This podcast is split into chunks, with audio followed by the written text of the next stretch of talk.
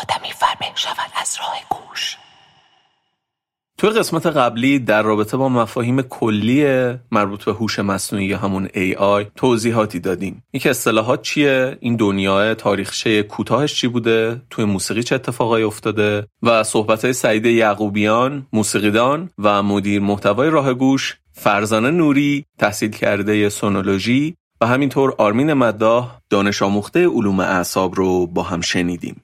همونطور که توی اپیزود قبلی وعده داده بودیم من و آرمین و فرزانه با هم یه صحبت مشترکی کردیم در رابطه با AI و بخص AI توی صدا. بریم این گفتگو رو با هم بشنویم.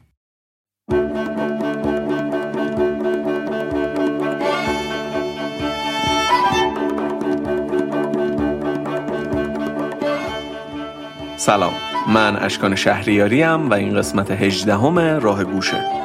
ما در راه گوش به موضوعات مختلفی مربوط به موسیقی و به ویژه موسیقی در ایران می‌پردازیم.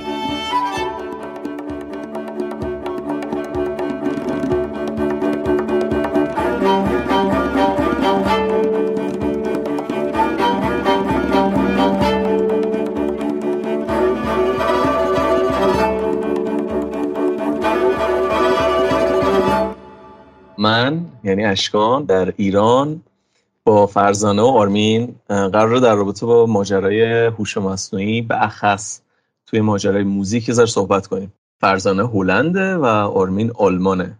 و الان مثلا به وقت ما یکی شبه. شما هم که یازده و نیمین. چندین؟ الان یا به دوازده یازده و نیم. یازده و نیمین. آره من اول از آرمین یه سوالی می‌پرسم. به من بذار سوال خیلی کلی اول ازت بپرسم. اینکه به عنوان آدمی که تو این فیلد کار کردی حست در مورد این چیزایی که داری میشنوی و برخوردت با این اتفاقه و این حباب خبری که در موردش ساخته شده چیه؟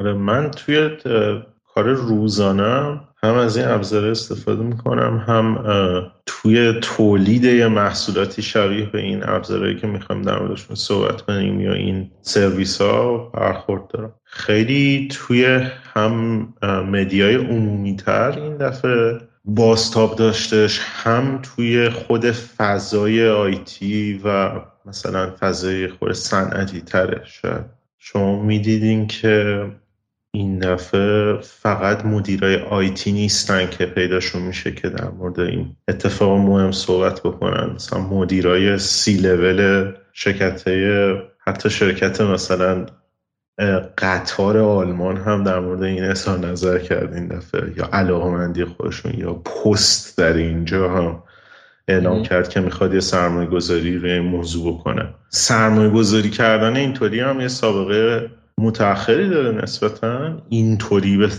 شکل صنعتی روی این موضوع؟ مثلا 2017 یه بوم خیلی گنده ای بوده شد ولی زمنش هم یهو یادم اومد که همیشه این جوامعی که روی تکنولوژی و تحقیقات کار می‌کنن خیلی هم به خودشون و درکشون از آینده و اینا اهمیت میدن و خیلی, به اشتراک می‌ذارن. چون که سنت جالب و متفاوتی دارن. مثلا یکیش ملاقات های سالانه ممتدیه که همه اینا داره شرکت می‌کنن.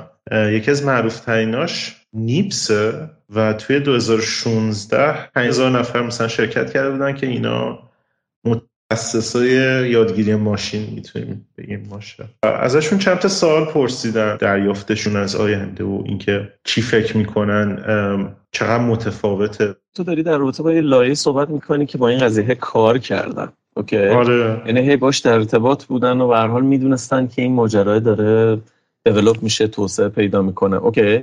یعنی که حالا مثلا تو از آدمایی که اصلا نمی‌دونستن نه اینطوری نیست. یعنی حتی این آدم هم خیلی مهم شدن. شده که شما بپرسین چه شما چه سوالی بپرسین. یعنی من می‌خواستم همینو بگم. توی اون 5000 نفر دو سه تا سوال پرسیدم و بعضیش یهو خیلی جزئی می شده و اتفاقی که میافتاده جالب بوده. مثلا وقتی که ازشون پرسیدن که ما کی مسئله AI رو و هوش مصنوعی رو حل کردیم جواب میانگین مثلا یه چیزی 2066 بوده. اون موقع می شده 50 سال بعد. خب یعنی هر سر این شده که توی خود این field و background هایی که پیش هایی که آدم دارن به این سوال جوابای مختلف نه. عجیب ترینش وقتی میشه که اون موقع خبر بازی کردن ابزار ماشین آلفاگو گوگل و بردنش توی اون مسابقه بود. پنج بار بازی کرده بود با قهرمانه و برده بود. و نکته این بودش اون سال اینو با سی میلیون بازی که دیده بود با بیشتر از سی میلیون بازی اینو آموزش داده بودن. بعد همون موقع توی این کنفرانس رو پرسیدن که خب شما فکر می‌کنین کی ما یه ابزاری داریم؟ که به اندازه که یه آدم آموزش دیده اونم آموزش ببینه و بتونه دوباره این قهرمان رو ببره. جواب این بوده که مثلا دوازده سال طول می‌کشه به طور میان که این سال بعدش آلفا زیرو اومده. توجه ها و سرمایه‌ای که روونه شده شاید سمتش و و اینکه چیا ممکنه اتفاق بیفته توی این فیل خیلی خیلی سال سختی شده پیش بینیش. و جواب دادم بشه آرمین به بازی گو اشاره کرد. بد نیست در مورد این قضیه و پروژه آلفا گو من توضیح خیلی کوتاهی بدم. بازی گو یه بازی باستانیه که تاریخچش برمیگرده به حدود 4500 تا 5000 سال پیش توی چین. هنوزم توی شرق آسیا و برخص جنوب شرق آسیا رایجه. برای دهه ها نوشتن برنامه‌ای که بتونه بازی گو رو انجام بده یکی از پیچیده ترین معماهای هوش مصنوعی به شمار می‌رفت. چرا؟ چون تعداد حالات ممکن تو این بازی بیشتر از اتمهای موجود در جهان هستی میشه. و خب همه دانشمندا فکر می‌کردن که حل این معمای هوش مصنوعی دهه ها زمان می‌بره. اما شرکتی به نام دیپ مایند بعد از دو سال یه برنامه کامپیوتری نوشت و رفت با قهرمان جهانی این بازی یه مسابقه برگزار کرد و از غذا قهرمان جهانی رو برد. یکی از نکات خیلی جالب این بازی حالا علاوه بر ده ها نکته جالبی که توش هست اینه که یه استراتژی در واقع این هوش مصنوعی آلفاگو بازی کرد که خود این قهرمان جهانی وقتی دیده بود گفته بود که اصلا تا حالا من یه همچین استراتژی رو ندیده بودم و خیلی استراتژی دوری بود. حالا اگه دوست دارین بیشتر در مورد آلفاگو بدونین یه پادکستی هست که من خودم هم خیلی دوستش دارم گوشش می‌کنم به نام پادکست داکس. که در رابطه با فیلم های مستند صحبت می‌کنه. یه مستندی هم هست به نام مستند آلفاگو که توی قسمت 16 همه پادکست داکس در مورد این مستند صحبت شده. بشنوین به تفصیل در رابطه با اون شرکت آدما و اون مسابقه توضیح ها و داستانهای جالبی رو تعریف می‌کنه.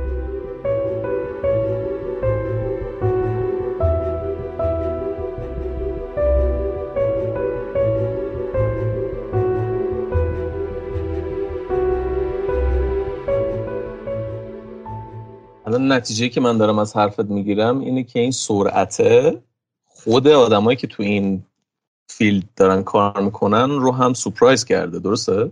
آره. آره. جالبه. جالبه. چون می‌خواستم بگم که الان مثلا ماجرا اینه که تو آدمای مختلفی رو می‌بینی که اصلا هیچ ارتباطی با تکنولوژی ندارن دارن در مورد این قضیه حرف می‌زنن. تا آدمهایی که مثلا متولدای دهه 90 به بعد میلادی 1370 شمسی ما به بعد دیگه حالا مثلا آشناترن یا حداقل نمی‌دونم دارن باش کار می‌کنن ولی ربطی به کارشون نداره. تو دیگه از دهن همه داری اینو میشنوی. تو الان خودت با من آدمی که تو این قضیه کار می‌کردی حالا شاید مثلا بگی من اولین بار ده سال پیش 15 سال پیش اینو شنیدم. مثلا کلا این لفظ رو. نمی‌دونم تو خود کی شنیدیم لفظ هوش مصنوعی رو؟ اون لفظ یعنی لفظش که من خب درسش رو مثلا درس پاس کردم برش توی دانشگاه اوکی دیگه با این قضیه آره. خیلی سورپرایز کننده نیست ولی اینکه مثلا یه آدمی که اصلا نه واقعا برای من سورپرایز کننده است چون توی همون هوش مصنوعی که شما آموزش می‌دیدین حداقل توی اون موقعی که من درس خوندم میشه ده سال پیش علوم کامپیوتری که من خوندم خیلی در مورد پردازش تصویر صحبت می‌شد یا مثلا در مورد حل کردن سوالاتی مربوط به ژنوم و دی ای مطرح بودش. خب خیلی اتفاق نسبتا یا پارادایم شیفت مهمیه توی این توی این تحقیقات و توی این صنعتی که روونه شده به این سمت الان که دارن روی این سیستم های جنریتیو و روی زبان خیلی هم متخصص میشن. به خاطر همین نه به نسبت شاید ده سال پیش کسی فکر نمی‌کرد که ما توی این لول توی توی این این اینقدر درگیری داشته باشه زندگی باش. یه اشاره جالبی کردی و منم اتفاقا می‌خواستم در مورد این قضیه بپرسم. اینکه چرا انقدر اقباله به تصویر بیشتر از صداست؟ یعنی این ماجرا اینه که اکثر این پروداکت و محصولاتی که اومده الان خیلی رو تصویر مانور میده و همه هم هی دنبال اینن که ببین مثلا این اومده تصویر این اینو می‌سازی اونو می‌سازی. ولی تو صدا چرا انقدر اصلا در کل انقدر کنده و مثلا چیزایی که اتفاق میفته واقعا مثلا برای آدمایی که یه ذره با صدا آشنان مثلا واقعا درد چشش دو ابروه. یعنی مثلا صدا اینو بردار بنداز رو اون تو اینجوری که خب این خیلی هم مثلا ای آی نیست دیگه قربونت برم. این می‌دونی؟ یعنی اون اتفاقی که تو رو خیلی سورپرایز کنه که واو مثلا هوش مصنوعی قضیه بود کرد. این چیه تو؟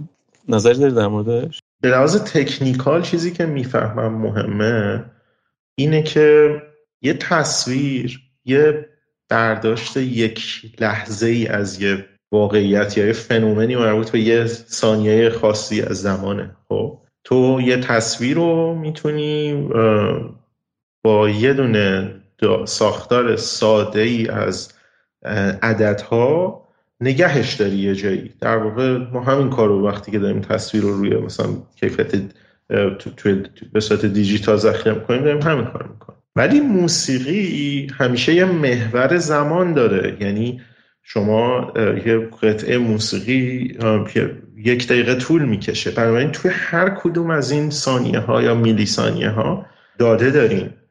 و خب توی بازه فرکانسی که داده تولید کردیم یا صدا تولید کردیم داده وجود داره. آره خیلیش می‌تونه خالی باشه. ولی در حال حجم این داده و شکل این داده و ربط این ثانیه ها به هم هم. یعنی اینکه به حال یه یه داده صوتی یه کرونولوژی داره. یه باید پشت سر هم شنیده به هم بریزه خیلی معنی نداره اینا کار کار رو متفاوت کرده برای اینکه بشه هوش مصنوعی های ساخت که مربوط به تولید صدا تا اونایی که مربوط به تولید تصویرن. یکی اینه. یکی دیگه هم به نظرم اینه که ببین یه واقعیتی وجود داره که این حوزه هوش مصنوعی و تحقیقات در مورد مغز انسان خیلی به همدیگه گره خوردن و هم رو همدیگه تاثیر زیاد گذاشتن. یعنی هم ایده ها از سمت علوم اعصاب رفته توی هوش مصنوعی و تحقیقات مربوط به محاسباتش الاخر و هم برعکس یه وقته یه چیزایی در کامپیوتر ساینس در علوم کامپیوتر پیدا شده توی, مربوط به هوش مصنوعی. بعد اومدن دنبالش در مغز انسان گشتن به دیدن ای مثلا انسان هم خیلی متأخر این اتفاقی که افتاده. مثلا مال ده سال اخیره. این ماشین تکرار الگویی که در مغز انسان ها هست هم پیدا شد. و توی این موضوع فقط بگم که توی 60 سال گذشته یا بیشتر که علوم اعصاب به این شکل علم وجود داره و علمی روش کار میشه و به مدل سازی علاقه منده و یه در حوزه چند دانشی هستش بر خودش. توی علوم اعصاب خیلی خیلی و برای سالیان طولانی تحقیق روی سیستم های بینایی شده و روی اینکه ویژن سیستم بینایی مغز ما چجوری داده دریافت می‌کنه چجوری داده رو ثبت می‌کنه و چجوری داده رو باز تولید می‌کنه. خیلی باعث شده که اون درکی که ما از مغز داریم تصویری باشه و تحقیقات و آماده باشیم که به, در واقع هیته تصویری این موضوع مثلا بیشتر بپردازیم وقتی که این ابزار جدید به دست این دوتا رو به ذهن می‌رسه.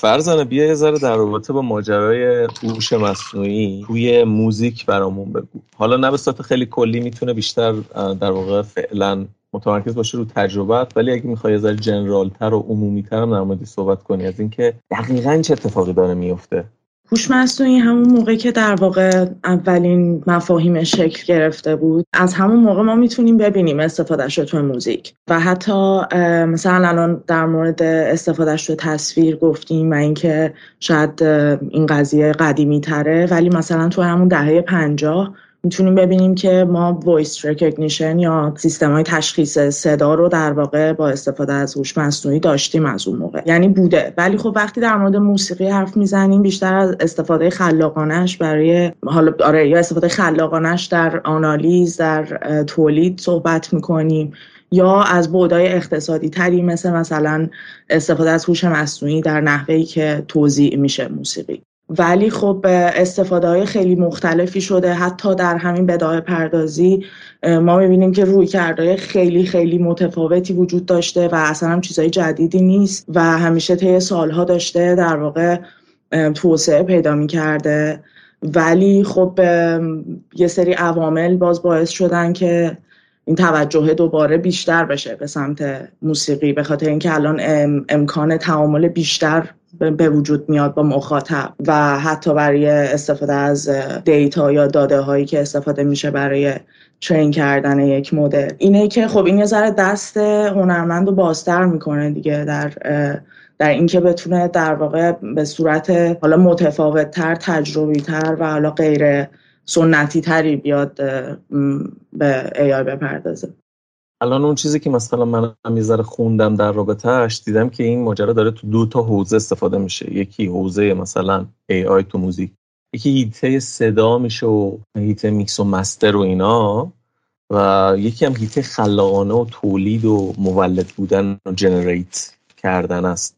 حالا اون قسمت mastering ه چون که یه ذره خیلی عدد رقم ها و تناسب ها گاهی اوقات خیلی معلوم تره خیلی قابل درکتر از اینکه این روند ماشینی بشه. یعنی اینکه تو اینطور فکر کنی که خب okay ماشینی رو راحت دیگه می‌تونه احتمالاتش رو در نظر بگیره مثلا یه میکس معقولی بده یه master معقولی بکنه اینو. ولی تو اون قسمت در واقع مولد بودنه ساختنه خلاقیت اینجا اون تیکه که همه گیرشن. این قضیه قدیمتر انگار گره خورده بود به یک جای نامعلومی به یه ناکجا آبادی و یه حس ماورا طبیعی داشت برای آدما که این مثلا یه گره خورده به الهام. این ماجراه الان واقعا اینو واقع می‌بره زیر سوال. این نفاست ها و این حس خیلی خاص بودن رو انگار داره ازش می‌گیره. سوال اول اینه که در واقع داره چه اتفاقی میفته تو اون قسمت مولد بودن هوش مصنوعی تو اون قسمت تولیده چه سهمی رو داره می‌گیره؟ و نمی‌دونم این حسه که آیا دیگه اون حس خاص بودن خلاق... خلاقیت و الهام رو نداره چه حس سوالی برای تو داره؟ خب هوش مصنوعی استفاده های مختلفی میشه ازش کرد تو پروسه خلق حالا یه قطعه موسیقی رو اگه بخوایم در نظر بگیریم. این خب خیلی بستگی داره به نحوه استفاده که ما داریم می‌کنیم که ما می‌خوایم از تو این هوش مصنوعی یا ماشین لرنینگ چی بکشیم بیرون در راستای این در خلق اثر هنری. این یه مسئله خیلی مهمیه ولی در کنار اون یک باوره که به نظر من شاید باور درستی نباشه اونقدر وجود داره اینه که این سیستم هایی که دارن حالا در واقع قطعه موسیقی یا حالا نقاشی تولید می‌کنن اینا در واقع دارن جای هنرمند رو می‌گیرن.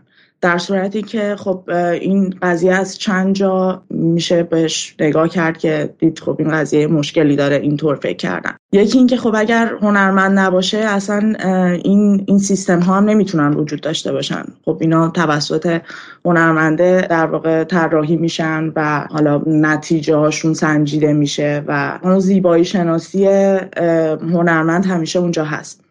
ولی ما باید ببینیم که به چی میگیم اثر هنری. اثر هم چیه که یک چیزی یک جسمی و یک شیعی و یک مثلا قطعه و می‌کنه یه سری صدا رو تبدیل می‌کنه به موسیقی. این این در واقع چیه که میشه یه اثر هنری؟ پروسه خلقه اثر هنری چیه؟ و کاری که کامپیوتر یا الگوریتم می‌کنه اینه که میاد صرفا یه چیزی رو یک نقاشی رو یه قطعه رو می‌سازه. حالا یا بر هر اساس دیگه ای این این یک در واقع آوتپوت رو می‌ذاره روی میز و میگه که این این چیزیه که من تولید کردم. ولی آیا باید دید که میشه به اون گفت اثر هنری اصلا؟ که بعد ما اصلا بخوایم به این فکر کنیم که این داره در واقع حذف می‌کنه هنرمندو. این پروسه پروسه خلق اثر هنری محدود نمیشه به اون تولید کردنش به ساختنش مثلا حتی اگر مجسمه است. بلکه از از خیلی قدم های قبلتر شروع میشه. وقتی شروع میشه که با intuition با درک و دریافت یک هنرمند شروع میشه. با اینکه دور رو در واقع با observation با مشاهداتی که از دور داره با اون الهامی که خودت اشاره کردی و با این با این شرایط شروع میشه. یعنی توی زمانی توی جایی قرار گرفته تحت یه شرایطی و رسیده به یک ایده به یک فکر. و بعد اونو تازه شروع می‌کنه به تعقل کردن و در واقع استدلال کردن و اونو بهش فکر می‌کنه که چجوری در واقع خلقش کنه. و بعد مرحله آخر اینه که اونو خلق می‌کنه. پس اثر هنری در واقع یعنی اینطوری بگم که هنرمند در واقع فرای فقط ساخت و تولید اثر به معنی اوتپوت دادنه پس این قضیه رو که در واقع با هوش مصنوعی میشه هنرمند رو حذف کرد من زیاد اونقدر با این دیدگاه موافق نیستم. به این دلایلی که گفتم و آره و در مورد باز این نگاه جایگزین کردن هنرمند و اینکه حتی مثلا بعضی جاها ترس این باشه که آخ مثلا هنرمند داره حذف میشه و خب حالا چی میشه؟ این زمان انقلاب صنعتی هم همچین ترسی وجود داشت که خب الان یه ماشین میاد یه کاری که یه آدم بعد مثلا زحمت میکشیده رو می‌کرده الان انجام میده. پس اون بدبختا الان بیکار میشن. در صورتی که وقتی ابزارا پیشرفت می‌کنه وقتی تکنولوژی توسعه پیدا می‌کنه شغل ها و سمت ها و نقش ها هم باهاش در واقع شروع می‌کنن توسعه پیدا کردن. شاید دیگه لازم نبوده کسی بره کلنگ بزنه ولی احتیاج به اپراتور ماشین بوده. درسته که در نهایت تعدادشون کمتر می‌شده ولی اینطوری نبوده که حذف بشه هیچ شغلی و دیگه انسان هیچ جایی نداشته باشه. آره اینم یک از یک دیده دیگه که حتی اگر بخوایم اون چیزای قبلی رو در نظر نگیریم یعنی به این دلایلی که گفتم به نظرم این دیدگاه جایگزینی یا بهش میگن ریپلیسمنت این در واقع به نظر من در این زمینه تولید اثر هنری شاید نگرانی نمی‌خوام بگم نگرانی درستی نباشه ولی آره شاید بهتر باشه که یه ذره روی کردمون رو عوض کنیم به سوالایی که داریم. به اینکه خب اگر ماشین این کارو می‌کنه دید نه دیدگاهمون این نباشه که خب الان میاد جای اینو می‌گیره چون این کارو بهتر می‌تونه بکنه. این چیزی که تو داری میگی خیلی حرف درستیه. ولی می‌خوام برای یه مثالی بزنم که مطمئنم تو هم در جریانش هستی. اینقدر سر صدا به پا شد تو این چند مدت که دیگه به هر حال همه فهمیدیم. این داستان اعتصاب نویسنده های هالیووده. ماجرا از این قراره که این خیلی اعتصاب حالا برای آدمایی که نمی‌دونن این اعتصاب خیلی طولانی مدت بود. تو کنم 140 و خورده ای روز طول کشید. یکی از طولانی ترین اعتصابا بود بعد از چند دهه. و به حال نویسنده ها داشتن اعتصاب می‌کردن به دستمزدشون استفاده از AI در تولید محتوا و نوشتن فیلمنامه ها و یه سری داستان های مربوط به حق پخش. از اینکه نویسنده ها هم از حق پخش استریمرها در واقع بتونن حق داشته باشن.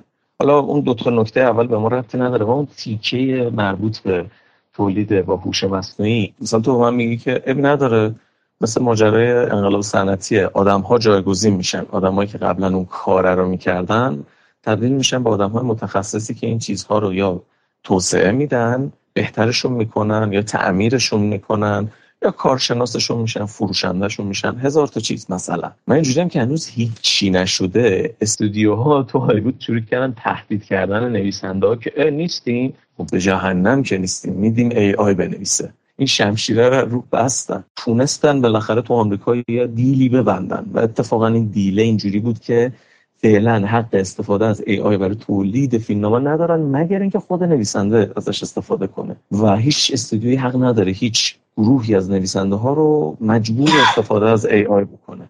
و هر دلیل این اتفاق خوب افتاده. من بعید می‌دونم این زیاد عمر کنه. بالاخره این استودیوها در هالیوود انقدر لابی می‌کنن تا بالاخره این قانونه رو بکشن از توی این لایحه بیرون و کاری یسره کنن. و کاری یسره کنن یعنی که خدایا رو نگهدار این مشاغل.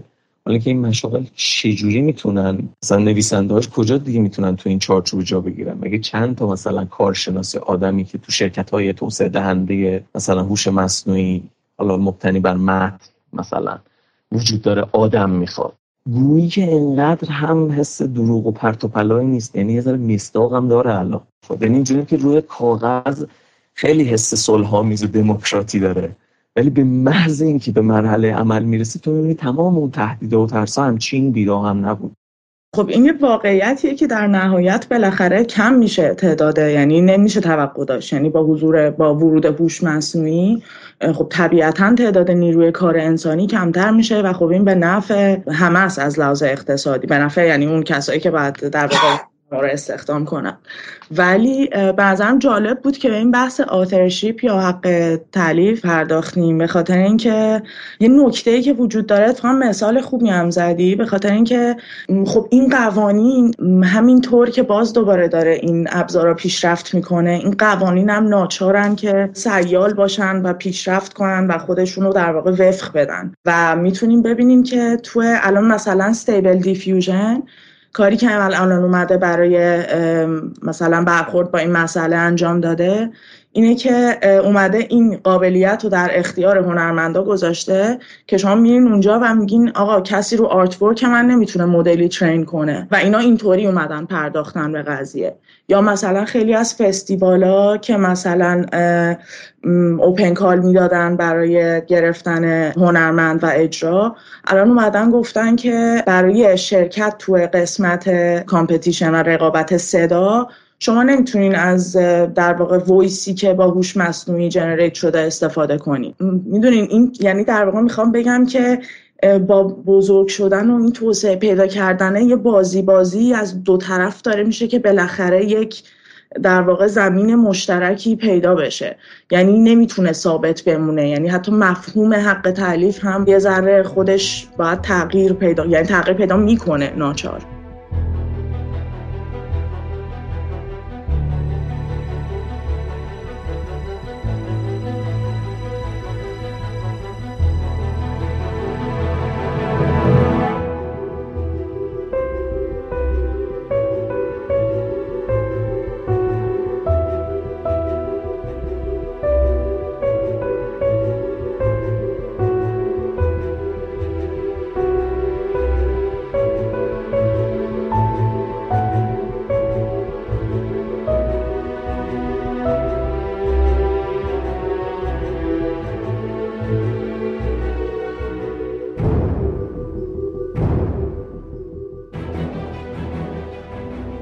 خب مثلا ناراحتی که شاید یه سری از آرتیستا دارن یا مثلا هنرمنده الان دارن اینه که خب مثلا من ده سال 20 سال سی سال وقت صرف کردم که این کارا رو بتونم انجامش بدم.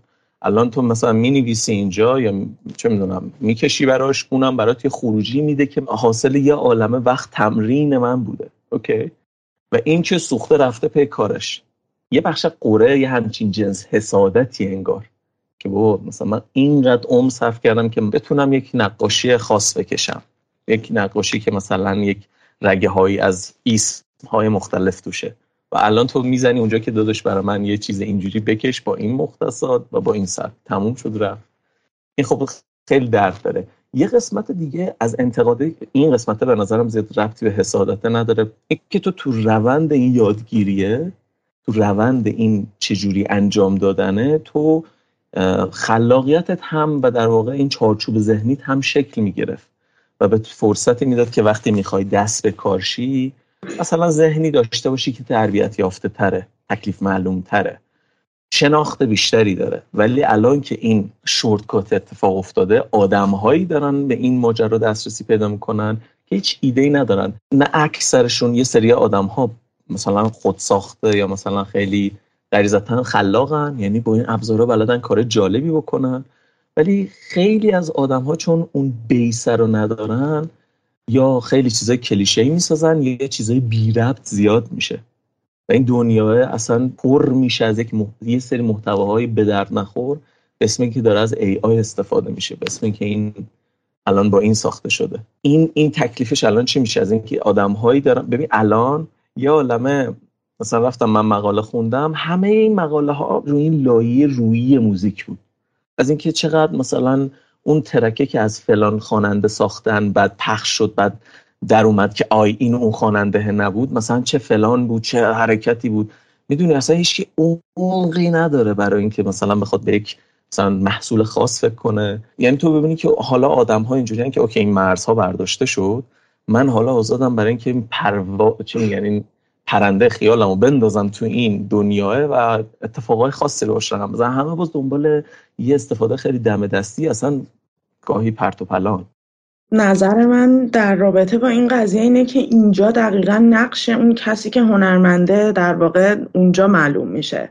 اینه که دقیقا تو همین وضعیتی که کامپیوتر خیلی راحت با اتوماسیون جنریت می‌کنه و بدون هیچ زمانی بدون هیچ هم ممارستی این کار رو انجام میده.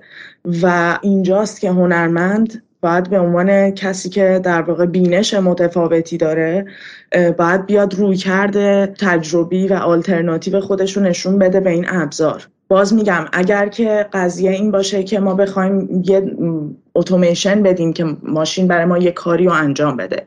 یا همینطوری که گفتیم مثلا برای تقلید یا در واقع بازسازی چیزی باشه اونجا در واقع دوباره نقش خلاقانه هنرمنده کمتر میشه. ولی باز باز به این نکته دیگه اشاره کردی که به نظرم خیلی جالب بود و اون این در واقع کالچرال فریزی که اتفاق میفته. که شما با این همه داده ای که اونجا وجود داره این همه مدلی که هست و دسترسی زیادش خب چه اتفاقی میفته اگر هیچ ورودی از سمت یک هنرمند نباشه که انعکاس فرهنگش باشه انعکاس شرایط جغرافیاییش باشه انعکاس تجربه زیستش باشه انعکاس احساساتش باشه و در واقع این قضیه حذف میشه تو اتوماسیون. ولی باز میگم باز برمیگرده به هنرمند که بیاد روش های تعامل متفاوتی یعنی در واقع بیاد بسنجه ببینه خب این ابزاری که ما داریم کار بیشتری میشه باهاش کرد. یک مثال کوتاهی بزنم مثلا زمان کرونا. خب خیلی از نمایشگاه ها که در واقع مهمان نمی‌تونستن بگیرن که آدما برن در واقع کارا رو ببینن. دیدیم که خب مثلا در پلتفرم مختلف اومد مثلا روی وب میومدن نمایشگاه میذاشتن. و وقتی وارد این نمایشگاه می شدی چیزی که عجیب بود به نظر من این بود که وارد می شدی برای خودت یه آواتار انتخاب می کردی به عنوان یک موجود یعنی یک رپرزنتیشنی از خودت داشتی می‌رفتی اونجا و همون طوری که یک نمایشگاه ممکن بود باشه در دنیای واقعی سعی کرده بودن که در واقع اونو بازسازی کنن اون تجربه رو بازسازی کنن. ولی خب مثلا چیزی که تو این روی کرد نادیده گرفته میشه اینه که خب الان این مدیومی که داریم به ما یه سری امکانهای دیگر رو برامون باز می‌کنه. به خاطر اینکه تو دیگه در محیطی نیستی که مثلا درگیر قوانین فیزیکی باشی. تو می‌تونی بری مجسمه رو از تو نگاه کنی. این, این کاریه که مثلا تو نمی‌تونی بکنی در حالت یعنی وقتی که میری اینجا در یک اتاقی و نمایشگاه. و در واقع اینجا به نظرم اون نقش موثریه که هنرمند باید داشته باشه و به جای در واقع این جنگ بین این که من بهترم یا ای آی بهتره در واقع در تو تعاملش باید به این نگاه کرد که یک اتفاق سینرژیکی بیفته که راه های جدیدتر حداقل بشه تجربه کرد باشه. تا الان خیلی آرتیستا تا جایی که می‌شد از گفتن ای آی خوشحال هم می‌شدن. یعنی می‌گفتن که مثلا محصول رو و خروجی رو اتفاقا شاید پیچیده تر و دو از دستستر به نظر برسن برسونن. یه تغییری کرده این فضا دیگه برحال یعنی الان تهدید این که یعنی میاد سراغ من و منو جایگزین می‌کنه. به وجود اومده. نکته دیگه جالبی هم که ذهنم رسید در این گفتگوتون اینه که تکنولوژی زمین بازی عجیبیه. توش تصمیم های عجیبی بعضی وقتا گرفته میشه که آدم انتظارش نداره. مثلا اینکه اون از همون موقعی که بحث در واقع استفاده از این ماشین های deep learning در تصویر مطرح شد. از همون موقع هم ایده این وجود داشت که خب پس یه ماشینی بسازیم که پیدا بکنه اگر که این تصویر دیپ فیکه.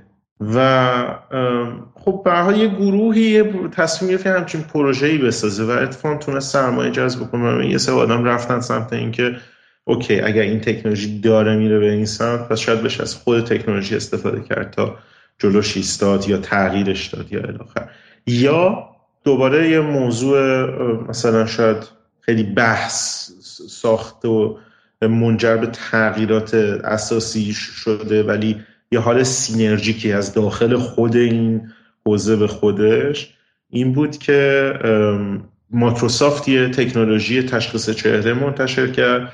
بعد در حین در واقع تعاملش با یه کیس حقوقی عجیبی یهو معلوم شدش که این کلا این ماشین یه سوگیری نجات پرستانه داره. با توجه به اینکه پایگاه داده ای که باهاش در واقع یادگیری انجام شده سوگیری داشته به لحاظ برچسب زدن در اینکه یک چهره سابقه قضایی و جنایی داره یا نداره.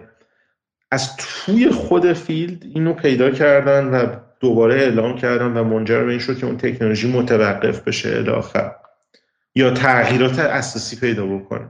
یعنی می‌خوام بگم تکنولوژی و زمین بازی اون اکوسیستم تکنولوژی کل جای عجیبیه. می‌دونی یه نگاه عمومی که به این تکنولوژی وجود داره اینه که این یه جور خداگاهی داره. یعنی این باور نداره. هممونم می‌دونیم که اینو خود آدما درستش کردن. ولی چیزی که از بیرون حالا خب واقعا خیلی خنده داره ولی واقعا یه بخشش تحت تاثیر سینماست و این سیستم سایفای و اینا و واقعا تصویر آدم ها الان از این قضیه به نظر میاد تو سطح آدمایی که با این قضیه تخصصا در ارتباط نیستن همینه. یعنی اینکه این یه وسیله که مثلا آدما برنامهش نوشتن زدنش به برق دیگه از اونجا بعد خودش شروع کرده به یک زیست مستقلی. و این یواش یواش خودش شروع می‌کنه فکر کردن استنتاج کردن نتیجه گرفتن راه های جدید درست کردن و خیلی خودکارتر از اون چیزی که باید تو ذهن آدم هست. ولی فعلا حداقل به نظر میاد تو خیلی از جاها اینطور نیست در وهله اول و خیلی این دستگاه ها و این سیستم ها متکیان به داده های خیلی خیلی مشخص در جای خیلی خیلی مشخص یعنی اصلا اون که تو مثلا مثل پلوپز اینا رو بریز تو هم بزن و شاخر تو فریز نیست اصلا. و یه ماجره دیگه ای هم که وجود داره که این به حرف فرزانه برمیگرده اینکه انگار این رونده تغییر کرده. داشتم منم یه چیزی میخوندم یه حرف جالبی می‌زد که حالا مثلا توی این دنیای مربوط به NFT و اینا هم خیلی مطرحه الان.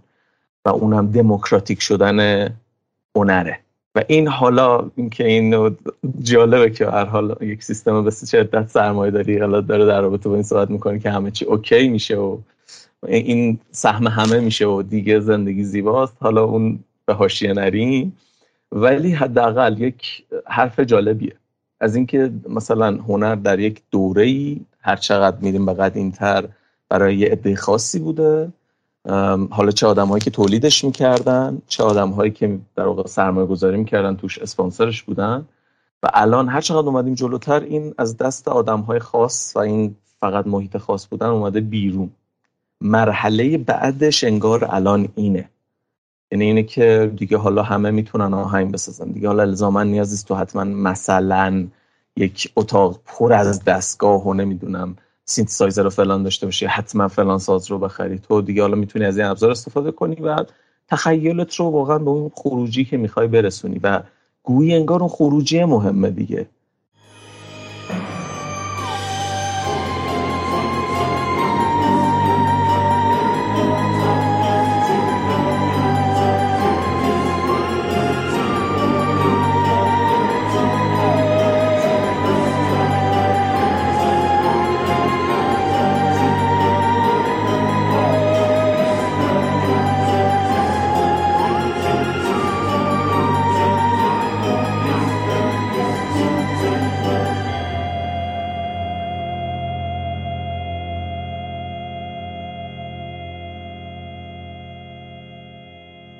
در تو مستاخهایی که این در واقع داره کجاها استفاده میشه.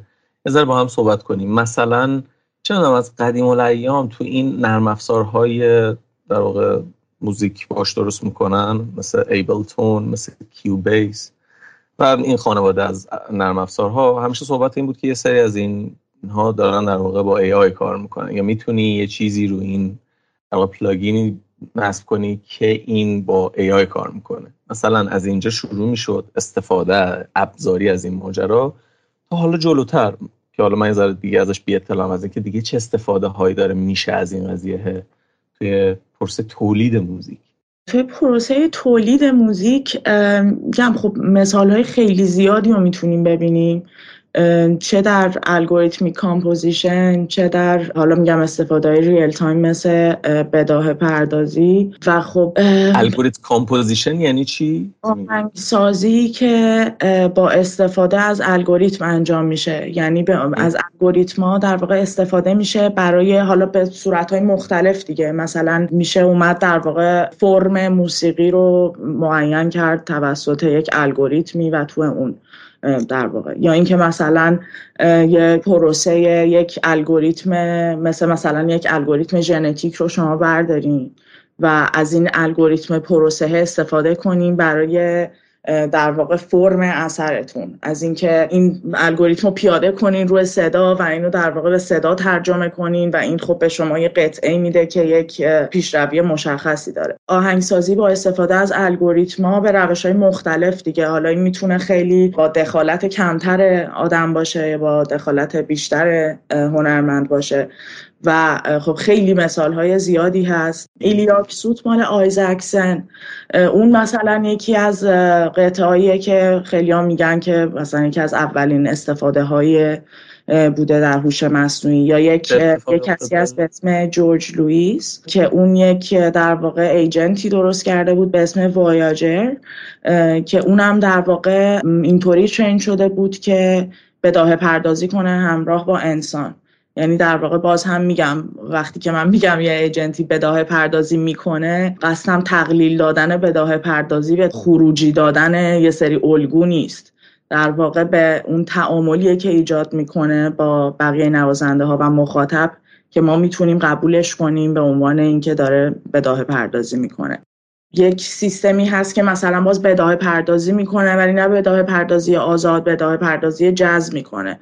و خب این لازمه اینه که یک عالم دیتا بگیره از ساختارهای بداه نوازی جذب چون خب بالاخره یک قوانینی پشتشه دیگه هر چقدر هم آزاده بداه, نوازی جز در واقع یک ساختار رو روی کرده خاص خودش رو می‌خواد. و اومدن جنجم رو درست کردن که در واقع میاد بداه پردازی می‌کنه جز با موزیسین های دیگه. یعنی میگم هر چقدر که داریم جلوتر میریم تعاملای جالبتری رو میشه دید. چون یه ذره باز آدما و هنرمندا دارن خوشبختانه یک در واقع درصدشون هستن که دارن به این فکر می‌کنن که خب از این ابزار استفاده کرد که به یه چیزی بیشتر رسید. از این تعامله به یه چیزی رسید. و خب به نظر من نتیجه اونجا همیشه حداقل برای من جذاب تره و فکر کردن روی تعامل بین انسان و کامپیوتر تو آفرینش اثر هنری.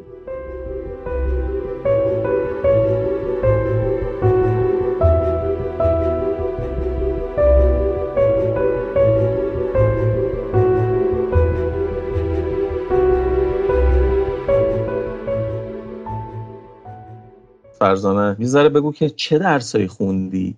چیا یاد می‌گیرین من علوم کامپیوتر نخوندم هیچ وقت. یعنی این درسی نبود که تو دانشگاه خوندم. درسی که تو دانشگاه خوندم اینجا تو هلند من سونولوژی خوندم که در واقع توضیح دادن اینکه سونولوژی چیه و اینکه آیا من آدم درستی هم که توضیح بدم سونولوژی چیه. ولی به طور کلی بخوام بگم در واقع میشه آهنگسازی الکتروآکوستیک ولی خب با رویکردهای خیلی متفاوت.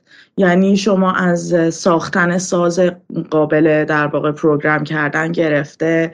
تا کد زدن تا هر, هر چیز دیگه ای تا field recording تا یعنی با رویکردهای متفاوت به صدا و در واقع آهنگسازی با صدا. خب یه حرفی که زده می‌شد این بود که به جای اینکه قبل از اینکه موسیقی کامپوز بشه صدا رو کامپوز می‌کنن در واقع. و این رشته تحصیلی من بود و خب از اونجایی که این انتخاب رو داشتم که با رویکرد خودم وارد این موضوع بشم خب قضیه اینطوری شروع شد که من اینجا اومده بودم هلند که درس بخونم و خب بعد کار انجام می‌دادیم. زمان کرونا بود و من هیچ سازی اینجا نداشتم. همه چی تهران بود. و از خونم نمی‌تونستم برم بیرون. و من موندم و کامپیوترم. و اینطوری بودم که خب تنها کاری که از دستم الان برمیاد اینه که حالا هر چقدرم در واقع خب با مثلا DAW کار می‌کردم مثلا با ایبلتون و اینجور چیزا. ولی خب در واقع از یه, از یه جایی به بعد راضی نمی‌کرد دیگه اون امکاناتی که در اختیارم گذاشته می‌شد. و حالا اون تداخلی که در واقع ابزارت می‌تونه بیشتر با تو داشته باشه تعاملی که می‌تونه بیشتر با تو داشته باشه برای اینکه این پروسه خلق جاهای متفاوت تری بره خب این قسمت رو داشت اونطوری که باید و شاید راضی نمی‌کرد.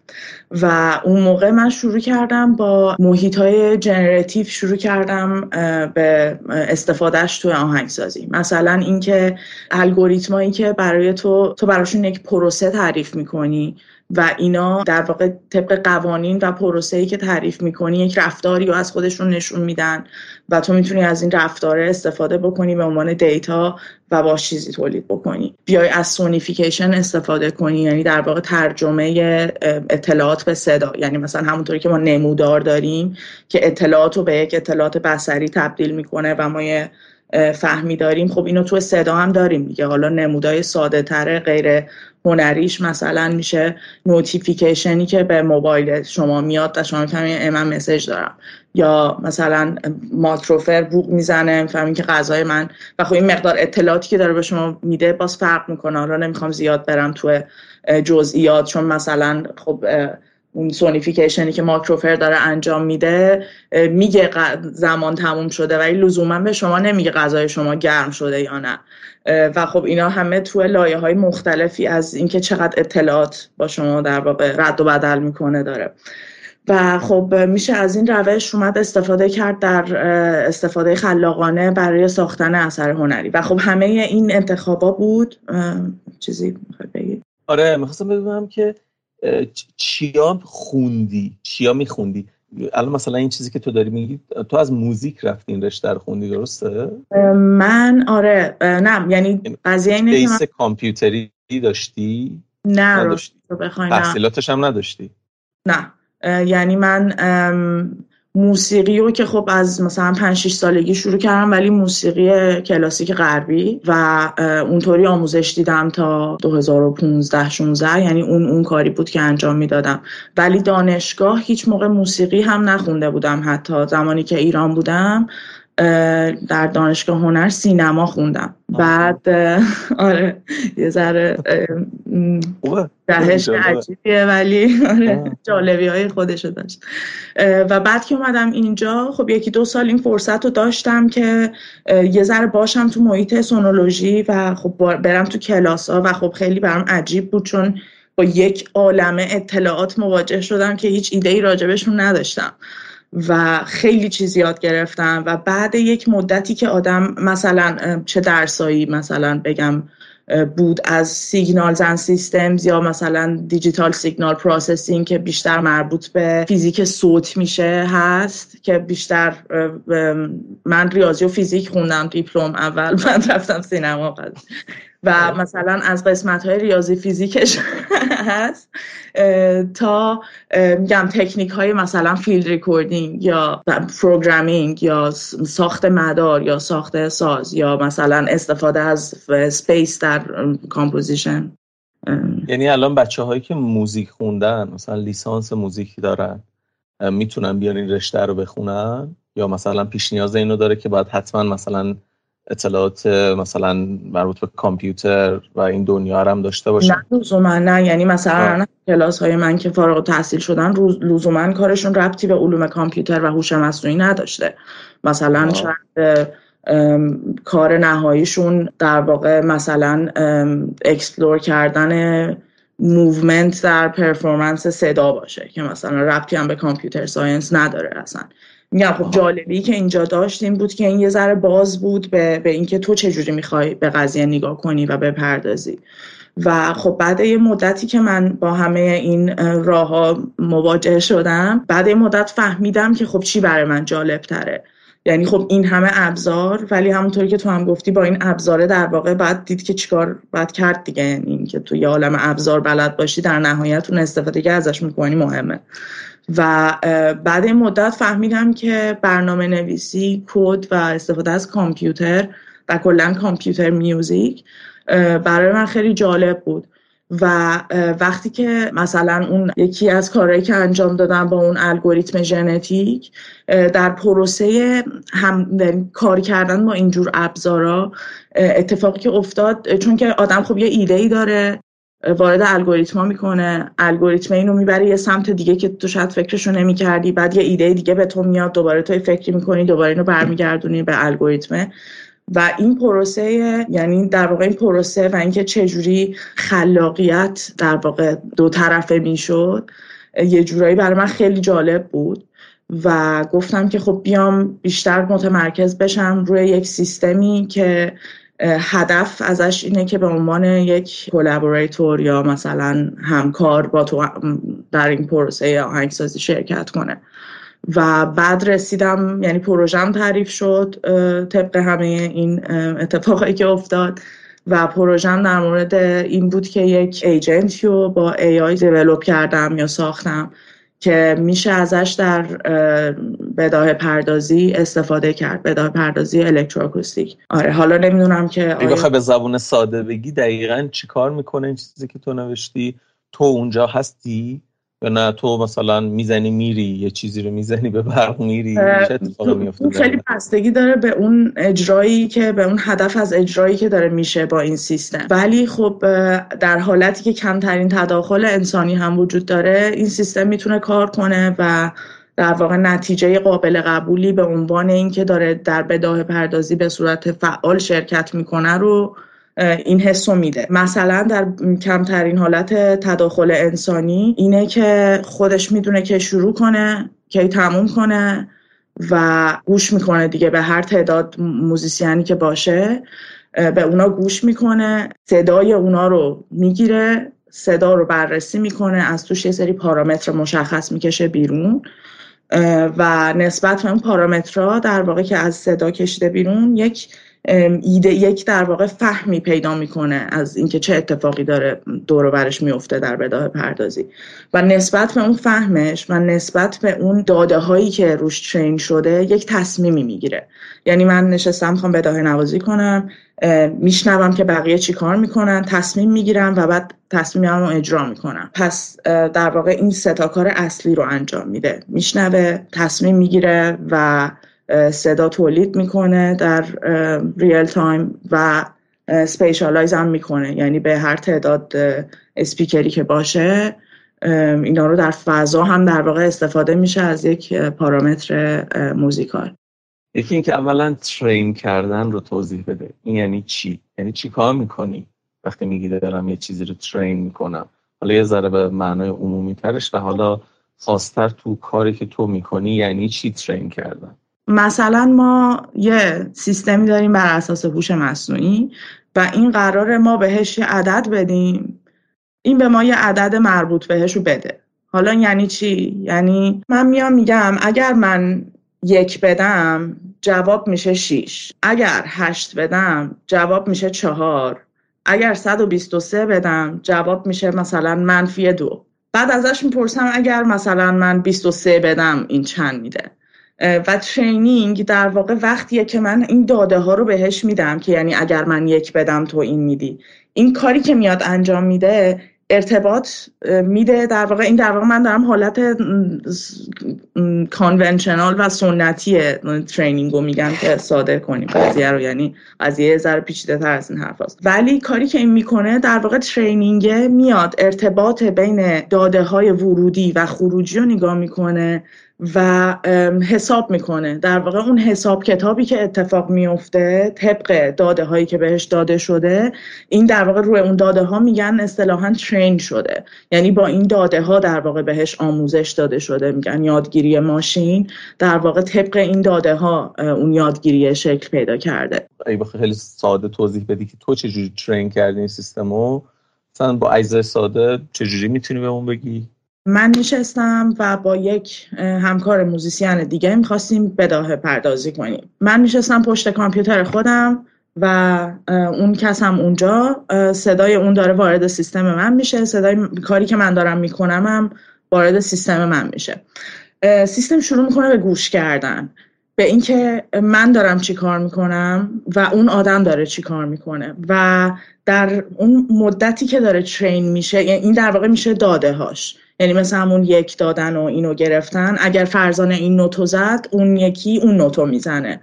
و میاد در واقع ارتباط میده بین اینا و بعد مدتی این در واقع باز یه جور imitation learning میشه یا در واقع یادگیری در واقع تقلید. بعد از اینکه training اتفاق میفته نتیجه ای که از این training گرفته میشه اینه که وقتی که پروسه انجام شد training انجام شد من میرم کنار و سیستم رو run می‌کنم و سیستم منو سعی می‌کنه رفتار بداهه پردازانه منو جایگزین کنه در قرار گرفتن با یک بداهه پرداز دیگه. و این این خب یکی از راه اولین روشهایی بود که برای training استفاده کردم تو یعنی در واقع باز همون imitation learning بود. این یکی از اولین چیزا بود. ولی خب طبیعتا میگم هر چی جلوتر رفت پیچیده تر شد دیگه. حالا که من اینو بخشی از سر این کنجکاوی می‌پرسم که تو این داده رو از کجا پیدا کردی دیگه؟ پس تو داده رو برای پروژه خودت تولید کردی. یعنی یه مجموعه ای بداهه نوازی کردی اونو ضبط کردی یا به صورت real time به خورد این ماشین دادی و اون train شده. چون خیلی داده خاصیه. یعنی من تو کنجکاو بودم که ببینم کسی وقت می‌ذاره که مثلا بداهه نوازی ها رو ضبط بکنه که بتونیم بعدا از این داده استفاده بکنیم که یه سری ماشین train کنیم ولی به نظر مثل که لیمیتیشن و محدودیت ها باعث میشه که آدم بره به سمت اینکه خودش این کار بکنه.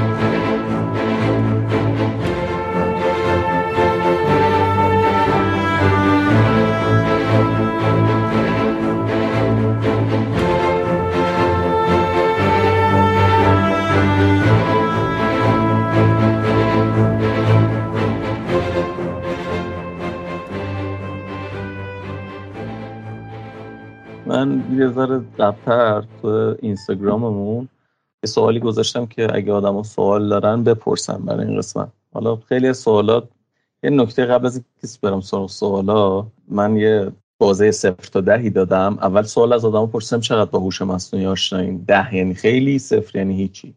و مثلا گزینه هامون ده هفت سه صفر بود. مثلا تا الان اونجا خدا رو شکر نمی مجموعا چند نفر رای دادن واقعا.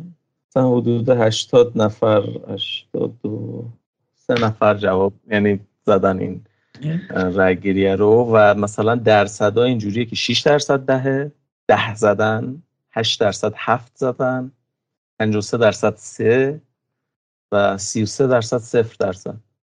این حالا جالب بود برای خودم هم و 30 درصد حالا 80 نفر زدن ولی بازم تو 80 تا 30 تا 30 درصدش زیاده و جالب برام. الان تو این چیزی که تو گفتی یکی سوالی پرسیده بود که حالا مثلا چطوری با هوش مصنوعی میشه تمرین کرد و مثلا اتود بسازیم. و الان با این چیزی که تو داری بر من توضیح میدی قولی عملا حلواس این قضیه. قدر چیز سختی نیست خیلی راحت میشه یه سیستمی رو آموزش دادی. به قول ترین کرد که باهات حالا توی ساز خاص توی سبک خاص باهات مثلا تمرین کنه یا مثلا چه می‌دونم به چالشت بکشه یا ببینه لول چقدر. این خودش چیز پیچیده است یا نه به نظرت؟ خیلی چیز دم دستی همین الانم شده این قضیه که خب چیز پیچیده خیلی. چون مثلا آره. چون مثلا خیلی چیزا شاید برای ما راحت باشه گفتنش. مثلا تو بداه پردازی آزاد کسایی که دارن شرکت می‌کنن کسایی که در واقع دارن اجرا می‌کنن می‌فهمن که کی قراره تموم شه. دونین و این این چیز قراردادی نیست. نهایتا میگن آقا ما بین مثلا 20 دقیقه تا 30 دقیقه مثلا می‌ذاریم ولی باز اون لحظه ای که تموم میشه برای هیچکی تعریف شده نیست در بداه پردازی آزاد. و خب مثلا من این یه مثالیه که دارم می‌زنم که بگم توی مسئله به این سادگی که ما حتی شاید اونقدر بهش فکر نکنیم چقدر تعریف کردنش برای یه الگوریتم سخته و اینکه تو نتیجه مطلوب بگیری. مثلا این چجوری میشه به یک الگوریتم فهموند که کی باید تموم کنی دیگه؟ بداه پردازی تموم شده. آیا مثلا خب آدم میگه اگر بقیه ساکت بودن برای پنج ثانیه پس یعنی تمام شده. ولی خب این درست نیست. شاید بقیه تصمیم بگیرن وسط اجرا پنج دقیقه سکوت کنن و دوباره ادامه بدن. یا حتی اگر اینطوری نباشه اینطوری همیشه هوش مصنوعی است که داره قطعه رو تموم می‌کنه. یعنی این این مشکلات وجود داره که حتی خود جورج لوئیس به این قضیه پرداخته و منم اتفاقا خیلی خوشحال بودم زمانی که داشتم research می‌کردم که خیلی دنبال این بودم که مثلا این تموم شدنه رو چیکار میشه کرد. و رفتم پیدا کردم. جورج لوئیس نوشته که خب چجوری می‌تونیم بفهمیم که باید تمام شده؟ و کلی خوشحال شدم که بالاخره یک راه حل یکی داره ارائه بعد دیدم راه حلش این بود. ما نمی‌دونیم. تمام شدن یه چیزیه که خودش میاد.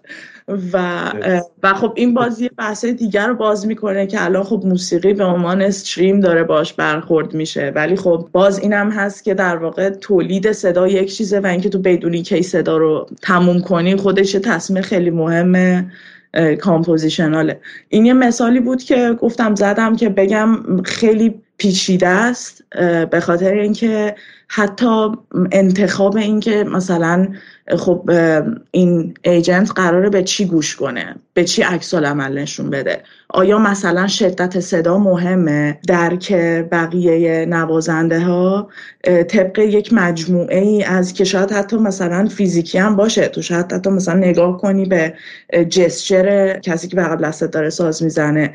و یک مجموعه ای از همه این چیزاست و حتی انتخاب کردن اینکه ایجنت من بیاد به شدت صدا توجه کنه یا نکنه باز این یه تصمیم کاملا هنرمندانه یعنی میشه. و خب آره من نمی‌تونم بگم که کار در واقع پیش پا افتاده یه هیچ جوری. ولی خب طبیعتا هرچی که این قضیه باز دسترسی بیشتر میشه پژوهش بیشتر میشه درس دادنش بیشتر میشه خب قطعا شاید راحت ترم بشه. مثلا یه تصویری که اون دفعه من داشتم با آرمین حرف زدم و آرمین یهو اینجوری بود که برادر من خدا بده دل خوش. این بود که من در خیالات خودم اینجوری بودم که خب دیگه الان این سیستم درست شده داره این که بتونه تو رو حدس بزنه به این صورت مسئله اضافه میشه. رفتار تو هم که می‌شناسه data هایی که مثلا جمع آوری شده و اینا. و باز مثلا من یه پیش‌فرضی داشتم از اینکه این همه data یی که از اینترنت هم داره جمع میشه همین داره می‌خوره. و دیگه از اون ورم مثلا این تکنولوژی های مثلا واقعیت افزوده و عینک و این سنسورهایی که می‌گیری دستت هست. پس پیش به سوی اینکه آموزش ساز رو و این دنیای متا اوکی متاورس که تو خودت رو ببری توی دنیای دیجیتال به قولی بازآفرینی کنی. الان با اینا رو همه رو مثل آش بریزیم تو هم دیگه هم بزنیم.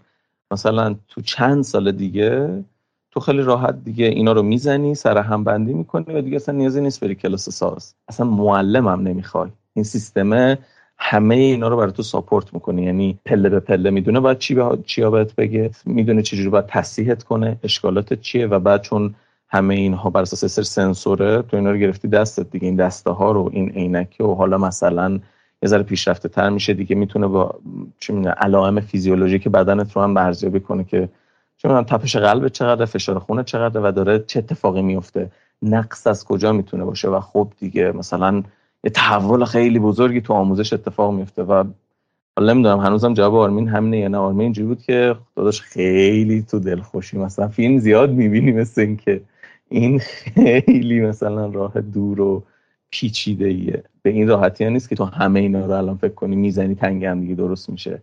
هنوز خیلی از این تیکه ها مونده که باهوشتر عمل کنه تکلیف معلومتر باشه و اصلا بدون با چی کار بکنه. تو تو می‌دونی که اینا به هم رفت داره. این که تو اول همه اینا رو برای این سیستم تعریف کنی که این چی چی هست. و بعد حالا این چه حالت ها و احتمالاتی می‌تونه براش پیش بیاد. مثلا تو می‌خوای ساز بزنی این که مثلا اگه یک سازی مثل ستار می‌زنه یا سازی مثل گیتار این که اگه ناخونش می‌خوره به سیم چقدر خورد درسته چقدر نخورد شدت انقبازه چقدر باشه از چه به بعد انقباز بده. مثلا مشکل تو بدنش اگه هست مثلا اگه دستش می‌خوره به سیمای دیگه این اشتباه یا نداره واخون استفاده می‌کنه می‌دونی؟ یعنی هی لایه تو لایه احتمال پیش میاد. خب الان اون کاری که کرد اشتباه بود یا درست بود؟ یعنی موقعی تو همینجوری سیمو می‌زنی به چهار تا سیم دستت می‌خوره و از قصد هم این کارو می‌کنی. ولی موقع هست که نه این کار به خاطر ضعف دستته. داره می‌خوره تو سیمای دیگه. مثلا یه همچین چیز خیلی به این سادگی برای یک معلم موزیک مثلا بر ما قابل درکه ولی اینکه تو اینو بتونی به اون بفهمونی و اینو ببری لابلا این همه استثنا که اگه این شد اگه اون شد اگه اون شد چی؟ درست می تو چیزی اضافه داری دقیقا همون هنوز نظره اینم باز به نسبت یه کار تخصصیه یعنی بتونیم یه ابزار خوب آموزش موسیقی داشته باشیم. بذار همینقدر عمومی نگرش داریم. این چیزیه که قراره باهاش interaction بکنیم بدنی شبیه بدن انسان داشته باشه یا نداشته باشه. ما می‌خوایم تو لول هوشش صحبت بکنیم. اوکی. حجم دانشی که این احتیاج داره یه عجیب غریبیه. یعنی و بازنماییش و نگه داشتنش و به هم مرتبط کردنش کاریه که آدم خوب از پسش برمیان. من می‌خوام اینو بگم که مثلا به این فکر بکنیم که اون آموزگار موسیقی به حال یه بازنمایی یا یه مدل درستی از اینکه این سازه چجوری کار می‌کنه تو سرش داره. اینو یا در تجربه سالیان سال یاد گرفته انقدر که شنیده این سازو یا اینکه زده این سازه رو مثلا رو یاد گرفته. یه مومنتی باشه یه لحظه ای باشه که این ماشین بتونه به ما یک چیزی که ما نمی‌دونستیم بگه. این مومنت مهمیه. یعنی در مجموعه دانش هایی که بهش دادیم داده هایی که بهش خوروندیم بتونه در واقع استنتاجی رو پیدا بکنه که برای ما استنتاج جدیدی باشه. اینو هم هنوز اونطوری که یعنی مثلا از همون 2018 اینا می‌گفتن که این آلفا گو یکی دو تا استراتژی بازی کرده که وقتی اون قهرمان دیده گفته که اینو من تا حالا ندیدم این حرکت رو این یه حرکت جدیده. ولی اون یه ماشینی بود که داشت گو رو بازی می‌کرد.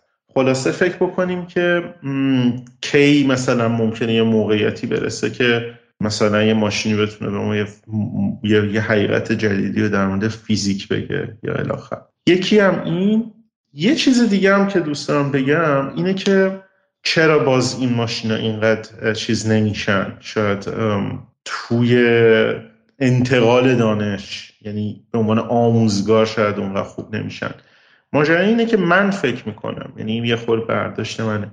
ما توی در واقع توی علوم کامپیوتر و توی کلا مهندسی شبیه سازی یا هر چیزی. مدت ها تلاش می‌کردیم که یه سری مدل بسازیم که یه رفتاری رو باز تولید بکنن خب؟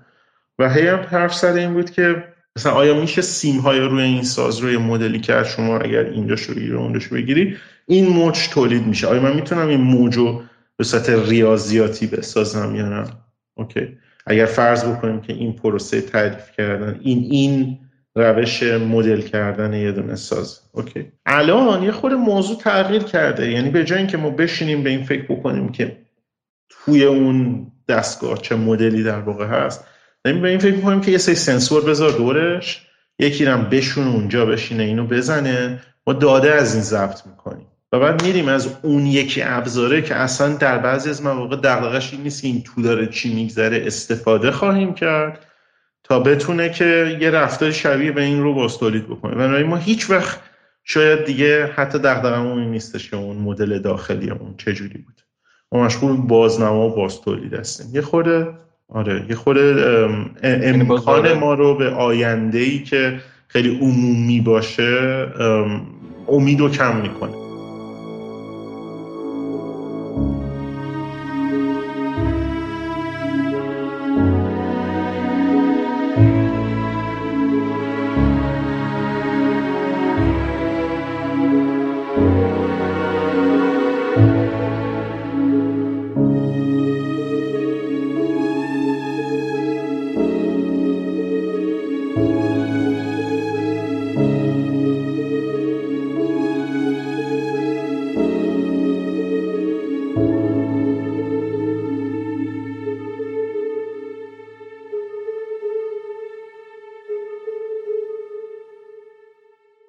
من دارم از حرف شما دو نفر متوجه میشم اینه که تو این ماجرای جمع آوری اطلاعات که بتونی بر اساس این اطلاعات یه چیزی رو بسازی خودش دغدغه و چالشیه و این چالش اساسی ماجرا است یعنی همه فکر می‌کنن که اینا که هست همینجوری ریخته کف خیابون شما این بیلا هم نمیزن اینجا دارن خودزنی می‌کنن همه. میگم وسط صحبت های اون من کنج گفتم این مورد این بود که دیتاشو کجا پیدا کردی این مدل ترین کنی؟ جالب اینقدر مهمه چون واقعا مثلا شانسی که این سم آلتمن اینا داشتن اینه که از وقتی که digitization جدی شروع شده text خیلی خوب digitize شده. آره راست آره دیگه و, و text از تمام وب بر اساس text دیگه. یعنی شما آره. Data و کتاب تو چه پروژه گوتنبرگ رو شما داری که کتابا رو به صورت دسترسی آزاد باز بذاره که بتونی تکست بخونی مثلا یا تکست رو بتونی استخراج بکنی. خلاصه می‌خوام بگم اینا خیلی شانس داشتن. اون داده اونقدر عظیم داشتن. و بعدم کتاب کتاب خیلی وسیله قدیمی در انتشار آرا و افکار به نسبت تصویر مجسمه الاخر بنابراین مقدار داده ای که داریم آره خیلی تاثیر گذاره هر کدومتون اگر صحبت اضافه دارین و ماجرای چشم انداز این که مثلا به نظر من این قضیه کجا میره یا نمی‌دونم. هر چیزی که به نظر خودتون جذاب توی آینده این ماجرای. برخص خب به تب توی هیته صوت. چشمانداز که شاید بتونم بگم چیزی که امیدوارم اتفاق بیفته اینه که باز یه ذره این دیدگاه رو روی کرده تغییر کنه نسبت به هوش مصنوعی حداقل در پروسه آفرینش هنری و حالا موسیقی. و به نظرم این خیلی چیز مهمیه. و این خب لازمش اینه که شناخت بیشتری پیدا بشه نسبت به اینکه خب اصلا هوش مصنوعی چیه چیز عجیب غریبی نیست یا چیز مثلا جادویی نیست. اینا خب یه سری در واقع ذهنیت هایی که شاید از نشناختن کامل بیاد. ولی باز به نظر من اینجا نقش هنرمند مهم میشه. که چجوری با, با این قضیه برخورد می‌کنه چجوری با این ابزار برخورد می‌کنه. آیا می‌خواد اکتفا کنه به چیزی که هوش مصنوعی براش تولید می‌کنه و اونو راحل بپنداره و از اون به اون در واقع اکتفا کنه؟ یا اینکه نه یعنی من چیزی که بهش امیدوارم و به نظرم جالبه اگر اتفاق بیفته اینه که باز دوباره بیاد در واقع خصوصیت ها افوردنس های این این ابزار شناخته بشه بیشتر. و این این حالت رقابته و این دیدگاه رقابتی کمتر بشه و دید حالا چطور میشه تعاملی داشت که نتیجه های جالبتر و مطلوبتر و غیر معمولتری ازش بگیریم. اینکه نیایم باز دوباره اکتفا کنیم به چیزی که AI برای ما تولید می‌کنه. بلکه بیایم از اون به عنوان یک قسمتی از پروسه استفاده کنیم یا نه. مثلا خیلی از هنرمندا که هستن که الان دارن یه کارایی یک پروژه هایی دارن که تو اون پروژه ها خیلی جالبه. میشه دید که دارن از هوش مصنوعی استفاده می‌کنن برای اینکه خودش رو در واقع نقد کنه. و خب به نظرم این این جور روی کرده خیلی جالب تره و در واقع جالبه که ذره خارج شیم از این دیده اینکه کی بهتره و این دیدگاه مسابقه ای و در واقع به تعامل بهتری بهش به این ابزار فکر کرد که باز دوباره این لازمه شناخت بهتر و در واقع شناخت سازوکار پشت این الگوریتم است. Okay. آرمین تو چیه نظرت؟ به نظر منم اتفاق خوب وقتی میفته که ما این stigma دور هوش مصنوعی رو یه خورده دچار تغییر بکنیم. حس بد بینانه آره آره. چون به طرز جالبی توی تاریخ sci-fi هوش مصنوعی ابزاریه که به ما در بهتر شدن زندگی کمک می‌کنه. قرار بود ماشین پرنده برای ما بسازه. آره اون روایت شوروی و جالب بود. اینجا آره. حالا شوروی با کله اومده روی زمین. ولی به هر حال جالبه که به این فکر کنیم که ما در مورد تخیل چجوری می‌کردیم در مورد این موضوع. ولی در مورد موسیقی مشخصا خیلی دوستم بگم که در کنار این فکر کردن به هوش مصنوعی می‌تونیم اینجوری بهش فکر کنیم که بعضی وقتا می‌تونه به ما کمک کنه خلق بکنیم دوباره یه چیزایی و ولی با جنبه های مثبتش. مثلا من به شخص خیلی خوشبینم یا دوست خوشبینم به حضور هوش مصنوعی توی یادگیری و آموزش. و اینکه نقش معلم توی زندگی ما و نقش آموزگار ساید افکت عجیب غریبی داره توی زندگی آدما. و این معلم خوب داشتن برای آدما خیلی زندگیشون رو تغییر میده. و حتما پارامترها و المان مهمی در معلم خوب بودن وجود داره که میشه اونا رو پیدا کرد و از هوش مصنوعی خواست که اونا رو باز تولید بکنه. برای برای آموزش موسیقی لاقل به این فکر می‌کنم و میگم اینو با امیدواریم در مورد ماجرای آموزش و این این این حس تعاملی بودن این شاخه جدید از هوش مصنوعی دارم.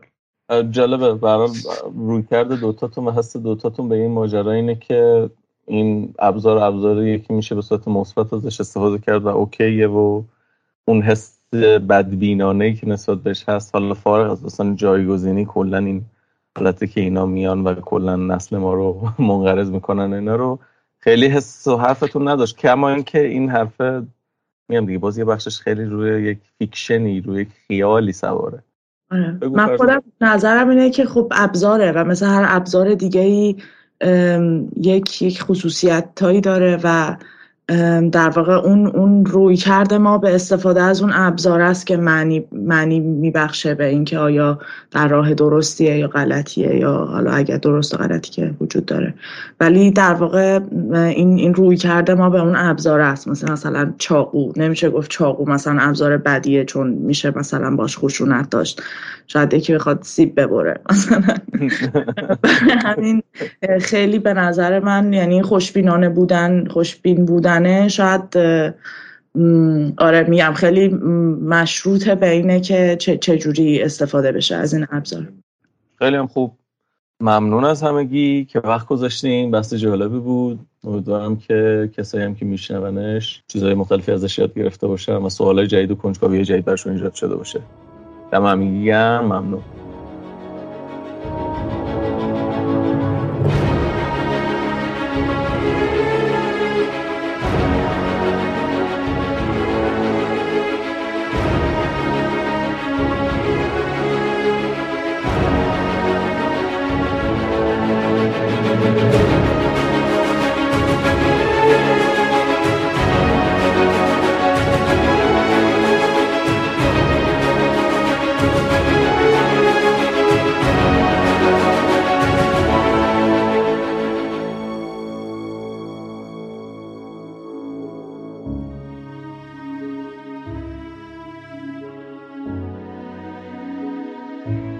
خب به پایان قسمت دوم هوش مصنوعی رسیدیم. ما توی این دو قسمت سعی کردیم با جهان هوش مصنوعی بیشتر آشنا بشیم و تأثیر این رشته رو توی موسیقی دنبال کنیم. خیلی کلی بخوام یه جنبندی بکنم.